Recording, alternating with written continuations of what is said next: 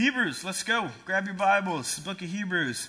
And in my Bible, I don't have to turn another page to get to the end of it. We've been in there a long time, so the end is getting close. And it's just been a tremendous book. Challenging, comforting. Uh, it's really probably a sermon that got recorded. Uh, and the audience that's getting addressed is a group of Jewish believers who, in the midst of uh, kind of feeling like outcasts, are drifting back into Jewish practices, kind of abandoning the gospel or, or distorting the gospel. And the, the preacher or the author is saying, why would you ever walk away from Jesus? He's better. He's he's better than the angels. He's greater than Moses and David. He's the great high priest. He's the great sufficient sacrifice. Like this, Jesus is where you need to be at. But these Jewish believers uh, were kind of getting it from both sides. You're getting persecuted by the Romans because you're Jewish, and you're getting persecuted by other Jewish people because you're Christian. So you can kind of feel Uh, This this temptation that they would have of like, I'm just tired of this. I want to fit in somewhere. Like, where are my people? Um, and it's, it's getting exhausting, and they're starting to compromise. Um, and then you get to chapter eleven that we just finished. We walked through that and broke that down to a handful of weeks where you get, it's kind of the hall of faith. You get all these examples uh, of people who lived their life by faith. And he's saying, hey, you're You're kind of wanting to fit in with this world. Let me give you some better role models. Like, this is who you need to look to. And we're going to pick up at the beginning of chapter twelve. And we just got three verses, but he kind of turns the corner to get some ap- application. I just want to read our passage to you up front, and then we'll step back, talk about it, and dive back into it. Sound good? All right. Chapter twelve. Therefore, since we are surrounded by so great a cloud of witnesses, let us also lay aside every weight and sin which clings so closely, and let us run with endurance the race that is set before us, looking to Jesus, the founder and perfecter of our faith, who for the joy that was set before him endured the cross, despising the shame, and is seated at the right hand of the throne of God. Consider him who endured from sinners such hostility against himself, so that you may not grow weary or faint-hearted. Now, when we look at this, these three verses as a whole, there's one main command or imperative in here, and that's to run. We're, we're, where he's being called to, like, run. Uh, we were in teachers' meeting this, this week discussing the text, and Jordan, um, he's like, well, I've run several marathons, and, you know, in my running experience, there's so many parallels. And I was like, I concur. Like, from my running experience, uh, it's insulting that you laugh at that. Uh, it's like, no, I'm not a runner, surprise, but I know what it's like to get tired. I, I, I can contribute that insight to this text, because that's really what he's addressing. You saw at the end of like, so that you don't grow weary and faint-hearted, but it's this call to run, and not just run, but run with endurance. Like, any, I told my track coach, anything with a turn is long distance, all right? Let's just clarify that. But he's like, no, that you got to run with endurance, like, for a long time.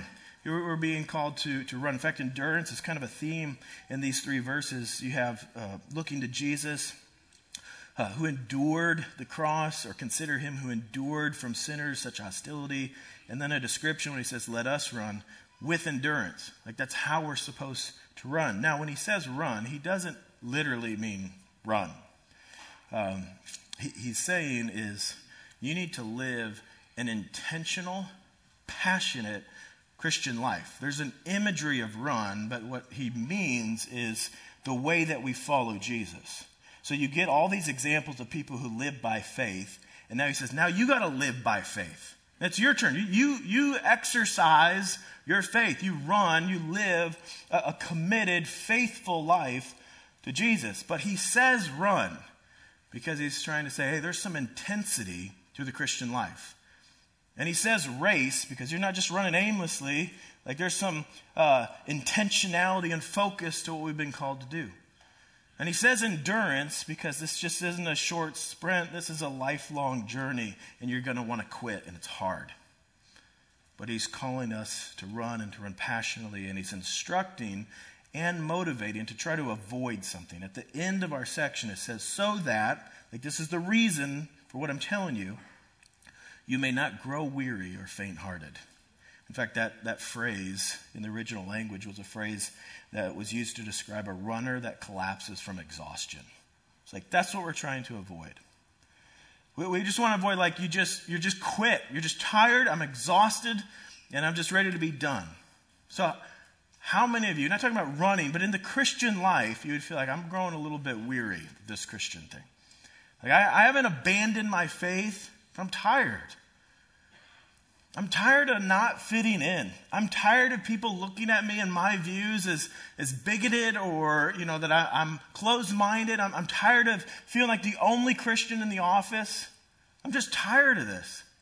Or I'm tired of even feeling like I'm not even good at it. Like I'm tired of feeling like I don't pray enough, that I don't read enough, that I don't know enough.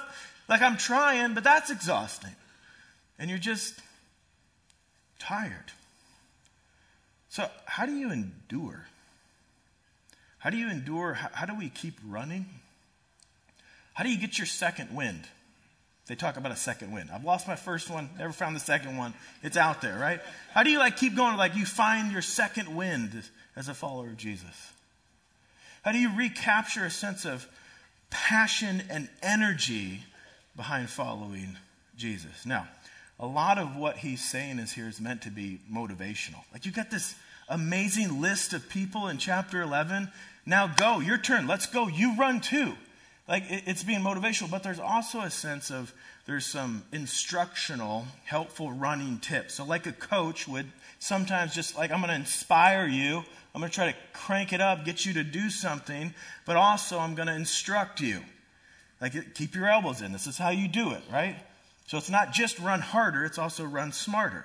In fact, in this passage, Um, there's uh, there's some coaching tips that have been a paradigm shift for me personally when it comes to living the Christian life. So I hope as we look at these verses, you'll find them really practically helpful in helping you run with endurance or be faithful uh, in your Christian life. Sound good?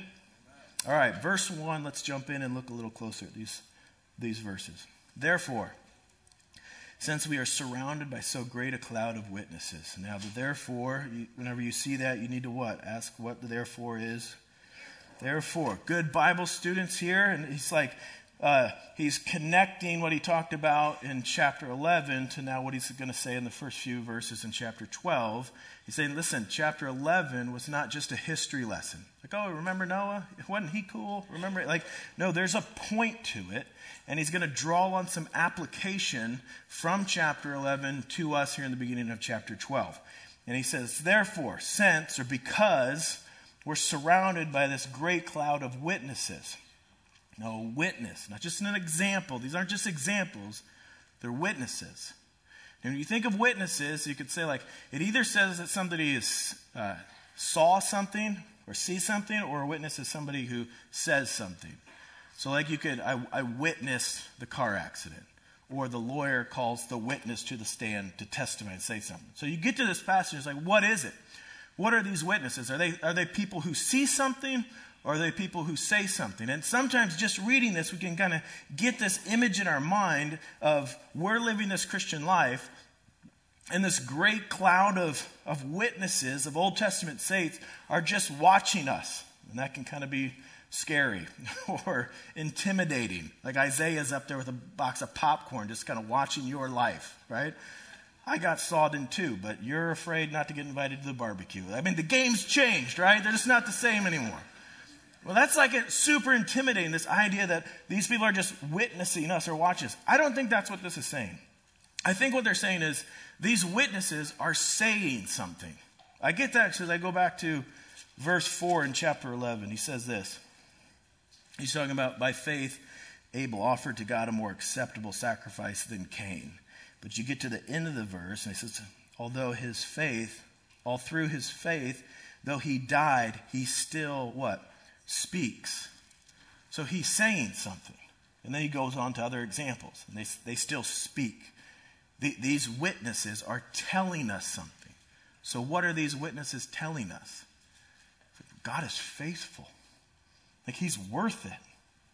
He's worth living for. He's worth not fitting in for. He's, he's better than this world has to offer. Like they're testifying by their life.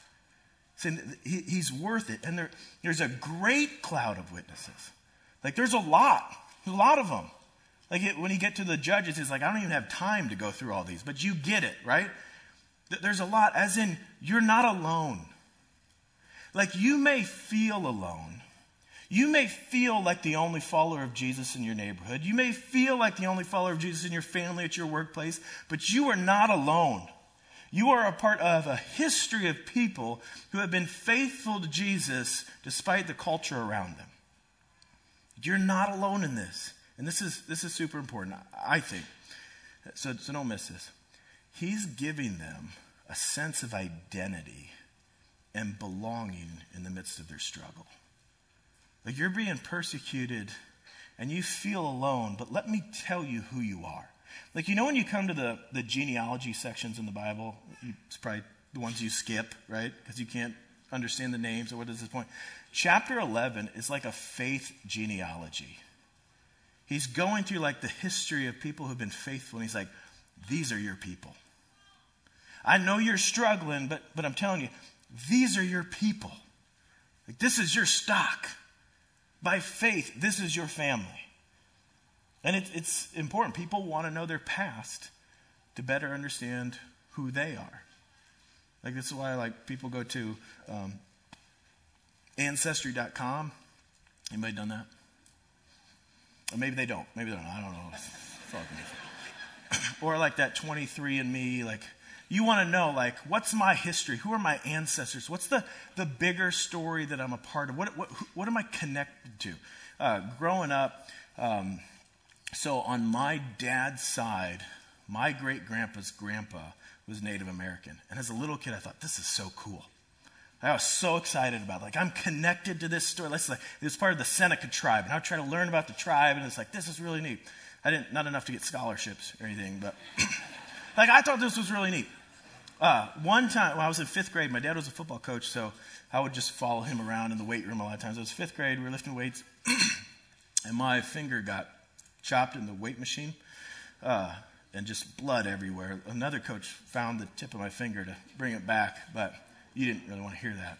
Uh, lots of blood. Anyways, I remember after that, my dad came to me and was like, well, I think you lost all your Indian blood. I was just devastated. I was like, oh, man, like my hair is like, it, it doesn't work that way. But that's the plug. Like, it's like you want to know, like, what am I connected with? Who, who's, who's the larger group of people? What's the story that I, that I find myself in?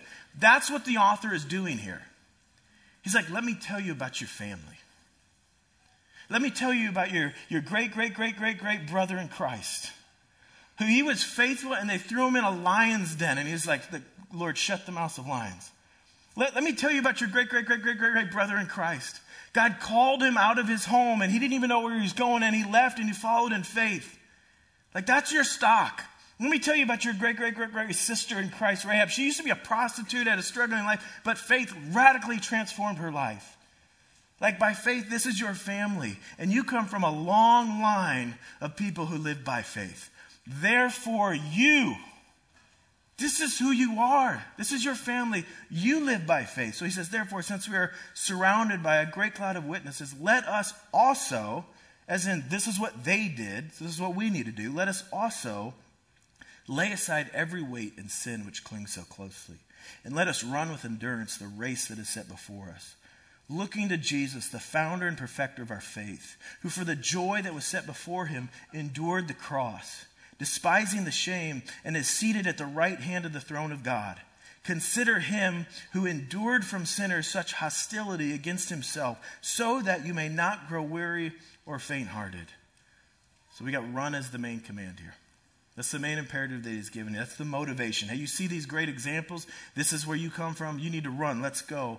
But in order to run, we also get some instructional coaching. And he says, we need to do a couple things. You need to lay aside every weight and sin that hinders. And you need to look to Jesus. Or you need to consider Jesus. Those are the running instructions. We try to get a little bit more practical. When you run, you got to lay some things aside. And you got to look to Jesus. Or, or when you run, make sure your shoes are tied and look where you're going. But basically, let me kind of give you the big principle up front. The key to endurance is getting rid of what hinders and meditating on what motivates. Getting rid of what hinders and meditating on what motivates. Now, That's kind of the big principle, but what does that mean practically? Like, how do we implement that into our lives? Let's look back up at verse one. He says, "Let us also lay aside every weight and sin which clings so closely." Or maybe your translation says, "Throw off those things that so easily entangle." It's the things that trip you up in life. He's like, you got to deal with the thing. If you're going to run, you got to deal with the things that trip you up. If you're going to run a race, you don't like put on a trench coat and tie your shoelaces together. Like, that doesn't work, right? You got to be prepared. You got to have mobility to run this race. And what he's saying through this imagery is you can't hold on to sin and live a passionate Christian life. Like, those two things are opposed to each other. They're, they're not. They're going to work together. Like, they're, they're they're in opposition, right? If I if I grabbed two people and just said, "Hey, we're going to race around this room," and one person is like, "Here's a backpack and a trench coat. Now go," you're going to feel like, "Oh, I'm at a disadvantage." Exactly. So he's saying, like, you're at a disadvantage if you're going to try to pursue Christ and cling to sin. Like, it it doesn't work. It's they work against each other. Now, maybe that's where you're at. Like, you genuinely claim Christ. You, you genuinely trying to be the best Christian you can be, but you just kind of refuse to let go of some sinful practices and habits in your life. Like, I'm a Christian, but I'm not going to address this issue. And I'm a Christian, I'm not going to confess this sin. And I'm a Christian, but I'm not going to, like, try to deal with this struggle. And you, and you, and you live kind of these both worlds. And guess what? You already know this. It's tiring. It's tiring. A lot of people who used to go to church or used to be a follower of Jesus and are not anymore, it's because of the exhaustion of duplicity.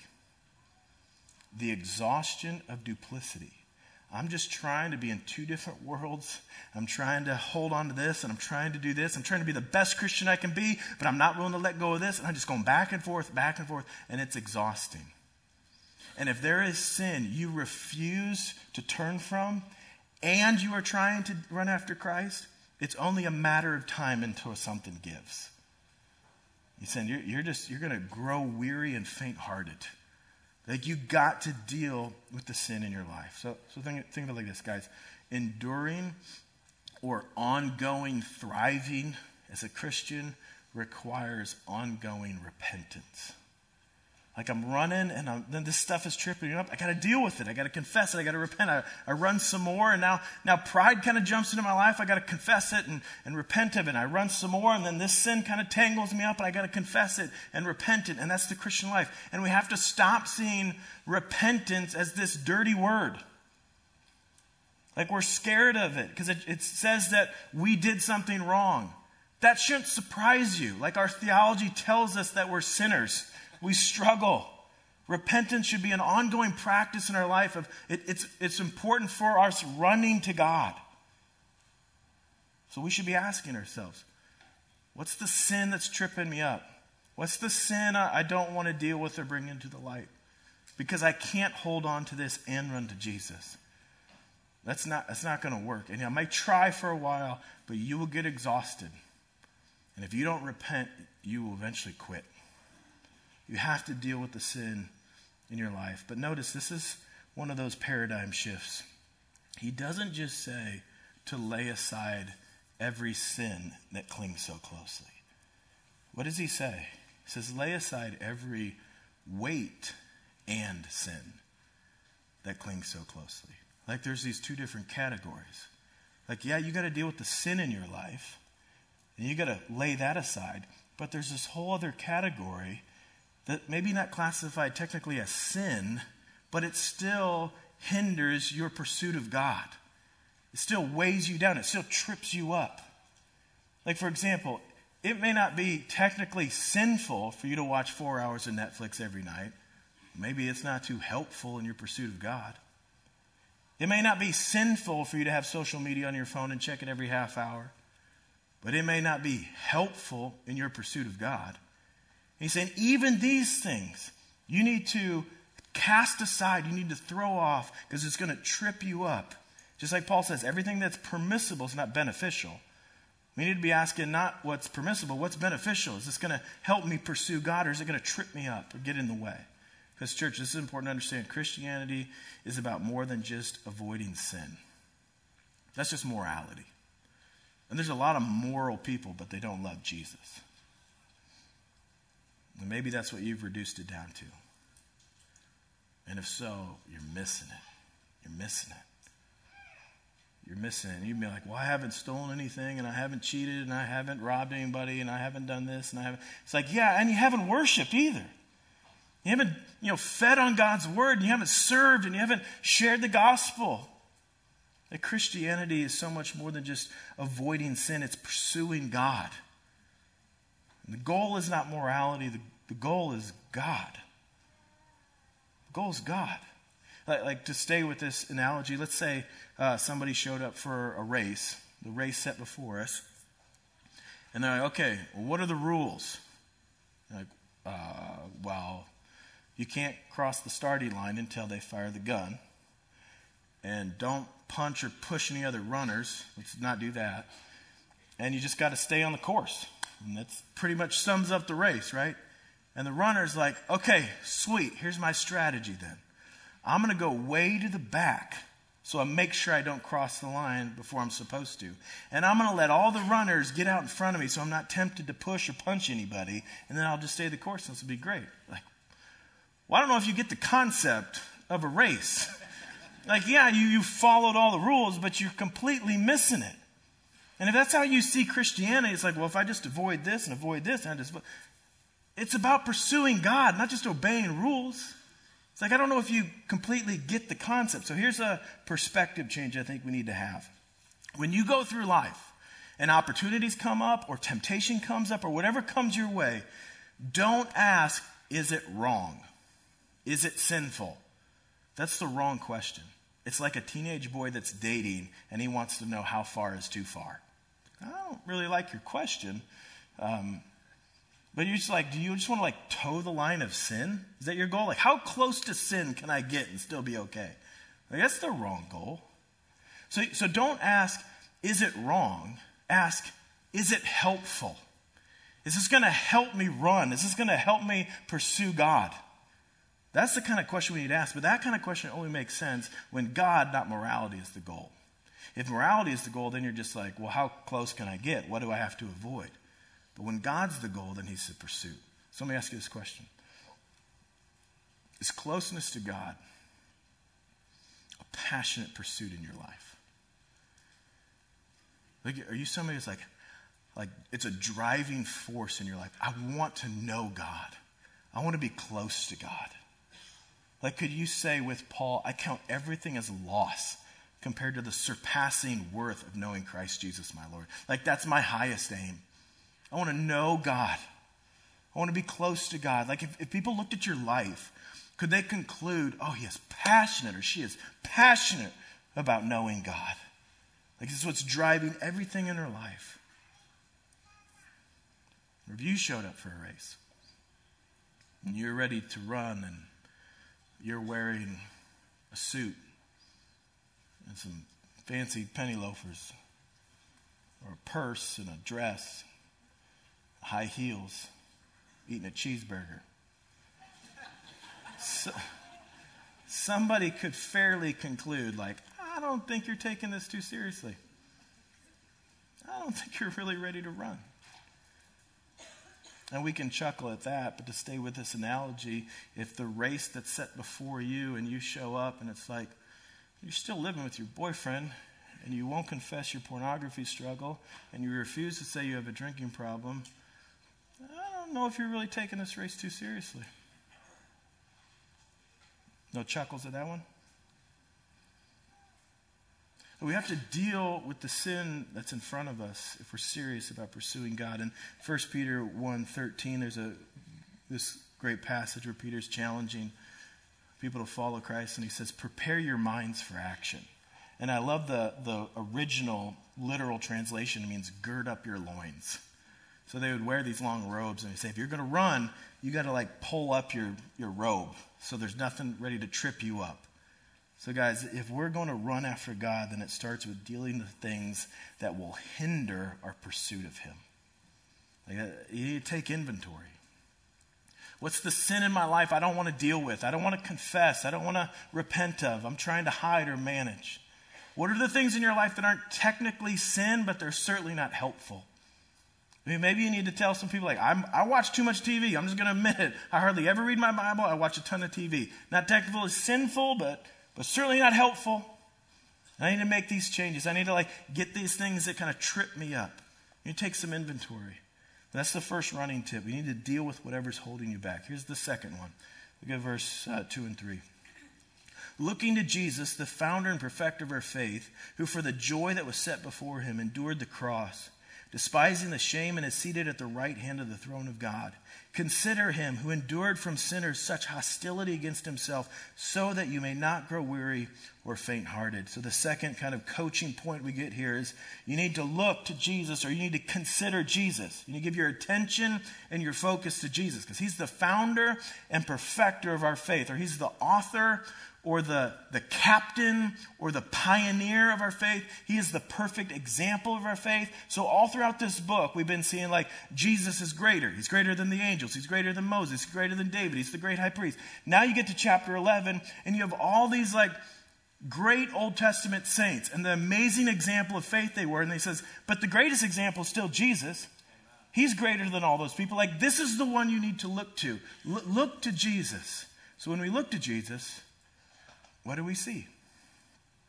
How did he endure what this text points out? Shame, hostility, death.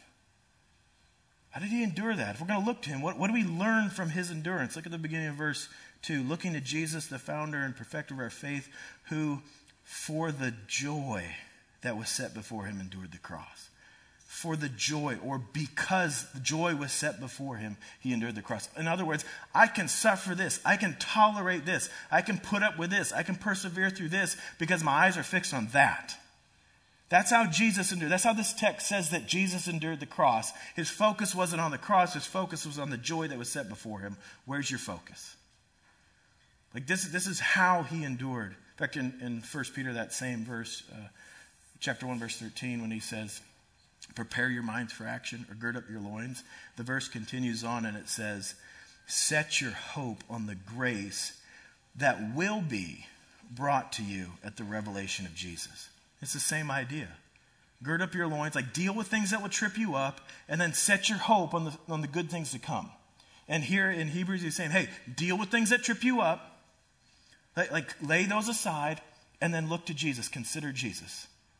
Like look down the road. And when we look to Jesus, guys, it's not just that Jesus endured as an example, but what did he endure? The cross. And why did he endure it? To reconcile us back to the Father. So Jesus just didn't give us an example. He gave, he made a way. This, this is important to get. Listen, because Jesus endured the cross, there is now joy set before us. So when we look at the finish line, what do we see now because of Jesus and his endurance of the cross? Acceptance by the Father, forgiveness, paradise.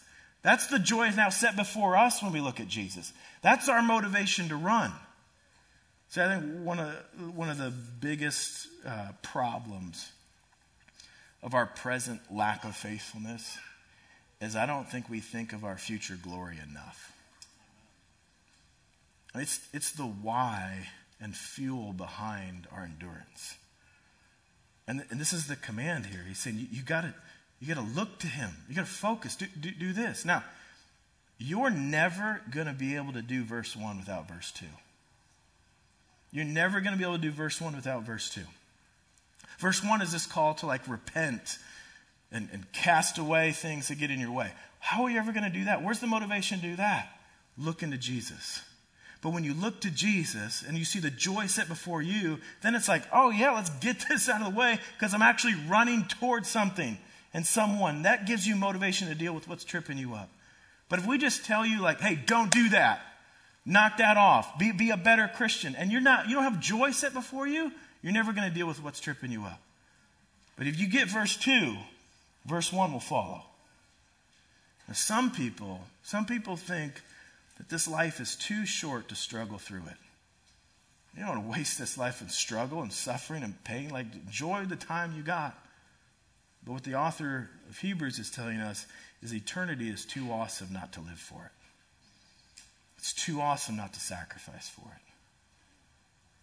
Like, like, look here. So in order to not grow weary, in order to not get frustrated and grow faint-hearted and just want to quit when Christianity is so hard, he's saying, look to Jesus. Keep your eyes fixed on him and what he offers, the way that he is made. Or in other words, this is what I want you to remember.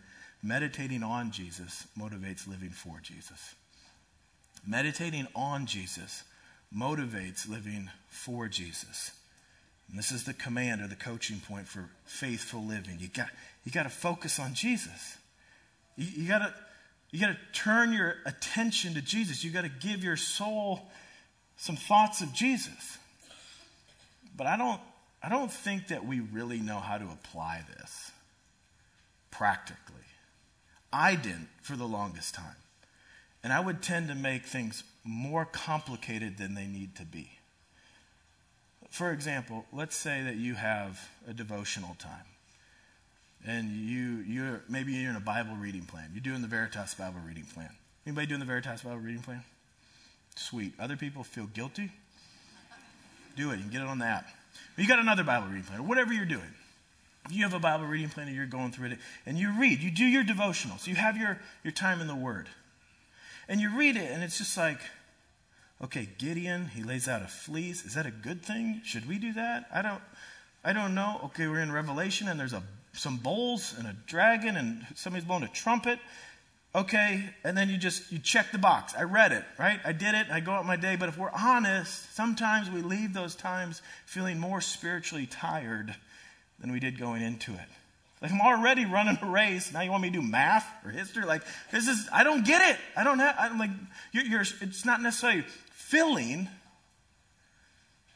It's just more exhausting. Now listen, we should grow in our knowledge of God. We should study God's word. In fact, in this letter back in chapter five and chapter six, the author's critiquing them. It's like, you ought to be teachers by now, but you're not. Like, we need to go back and relearn some basics. We need to grow in our knowledge of God. When you read your Bible and you don't get questions, write your questions down. Look them up. Talk to somebody who knows more. Like, grow in your knowledge of God. That needs to be an important part of our maturity as a Christian. But that is not what he's talking about here. And we need to understand and apply what he's talking about here. It's so important for our endurance, our ongoing faithful living.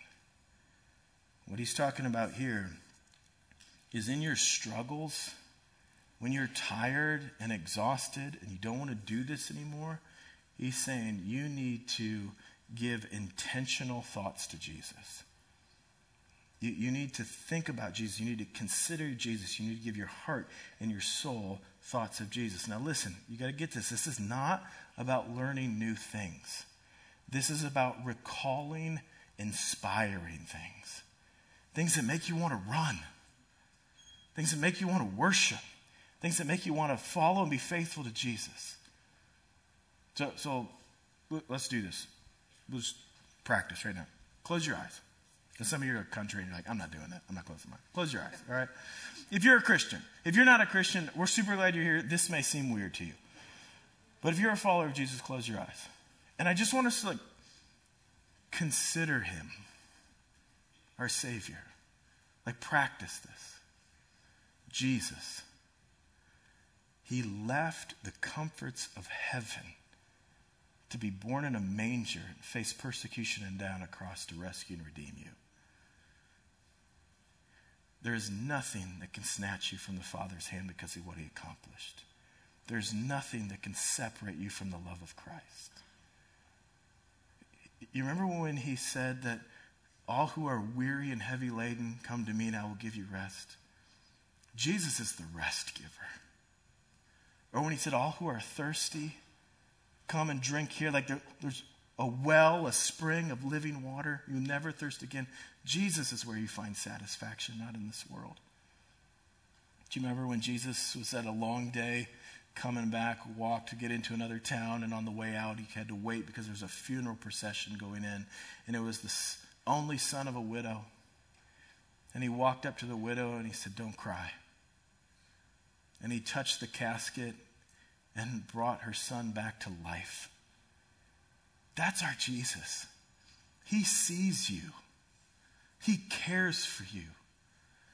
He meets your needs and he provides for you. Do you remember the time when he gave you new life?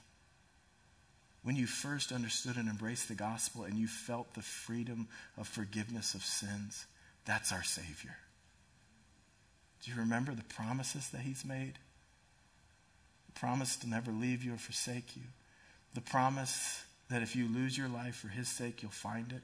An abundant life. The promise to go away and prepare a place for you. And if he goes away, he's going to come back. That he promised to return. And when he returns, he promised to wipe every tear from your eye and make all things new. Can you imagine what that'll be like? That there'll be no more pain or death or mourning. That he promised to the one who conquers, he will grant to eat of the tree of life that's in the paradise of God. Are you kidding me? Our Savior is amazing. Open your eyes. That was a couple minutes. But for endurance, to get your second wind, to recapture energy and passion in the Christian life, we need more times like that. Intentional, inspiring thinking of Jesus. I, I can't tell you how practically important it is for you to just take some time where you re- consider how awesome your Savior is, how better he is than everything this world has to offer, and how worth it it is to live for him. We need that for our endurance. And we grind it out and we try to do our devotions and we try to be a good Christian. We try to come to church and we try to serve here and we try to read our Bible and trying to pray more and I'm trying, I'm trying, I'm trying. Just stop.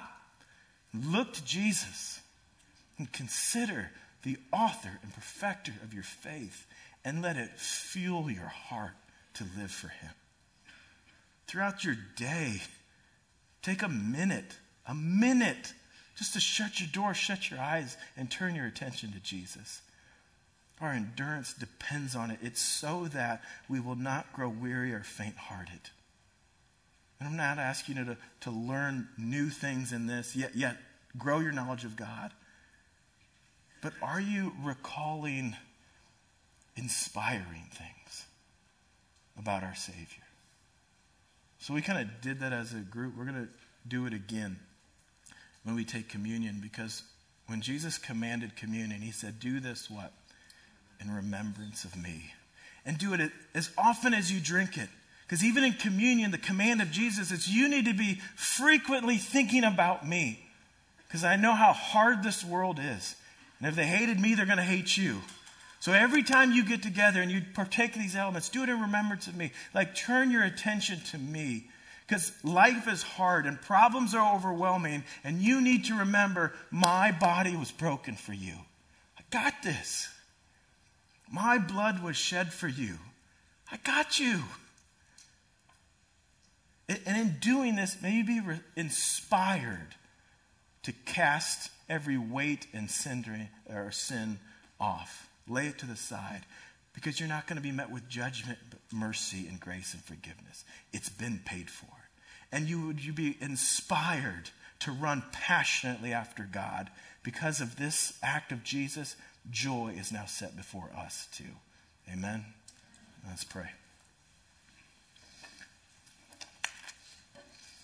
Father, it's so easy to get entangled with the things of this world, entangled up in the sin of our life, and tangled up in the cares of this world. But we don't want to be a seed that gets choked out. We want our roots to go down deep. We want to be fed and nourished by you. So I pray that as, as your Spirit moves in us, would you turn our attention to you? Would you inspire our heart? Would we reflect on how awesome you are? How better you are than anything this world has to offer. How worth it it is to live for you. That we'd be led to, to run with passion the race set before us. We pray this in Jesus' name. Amen.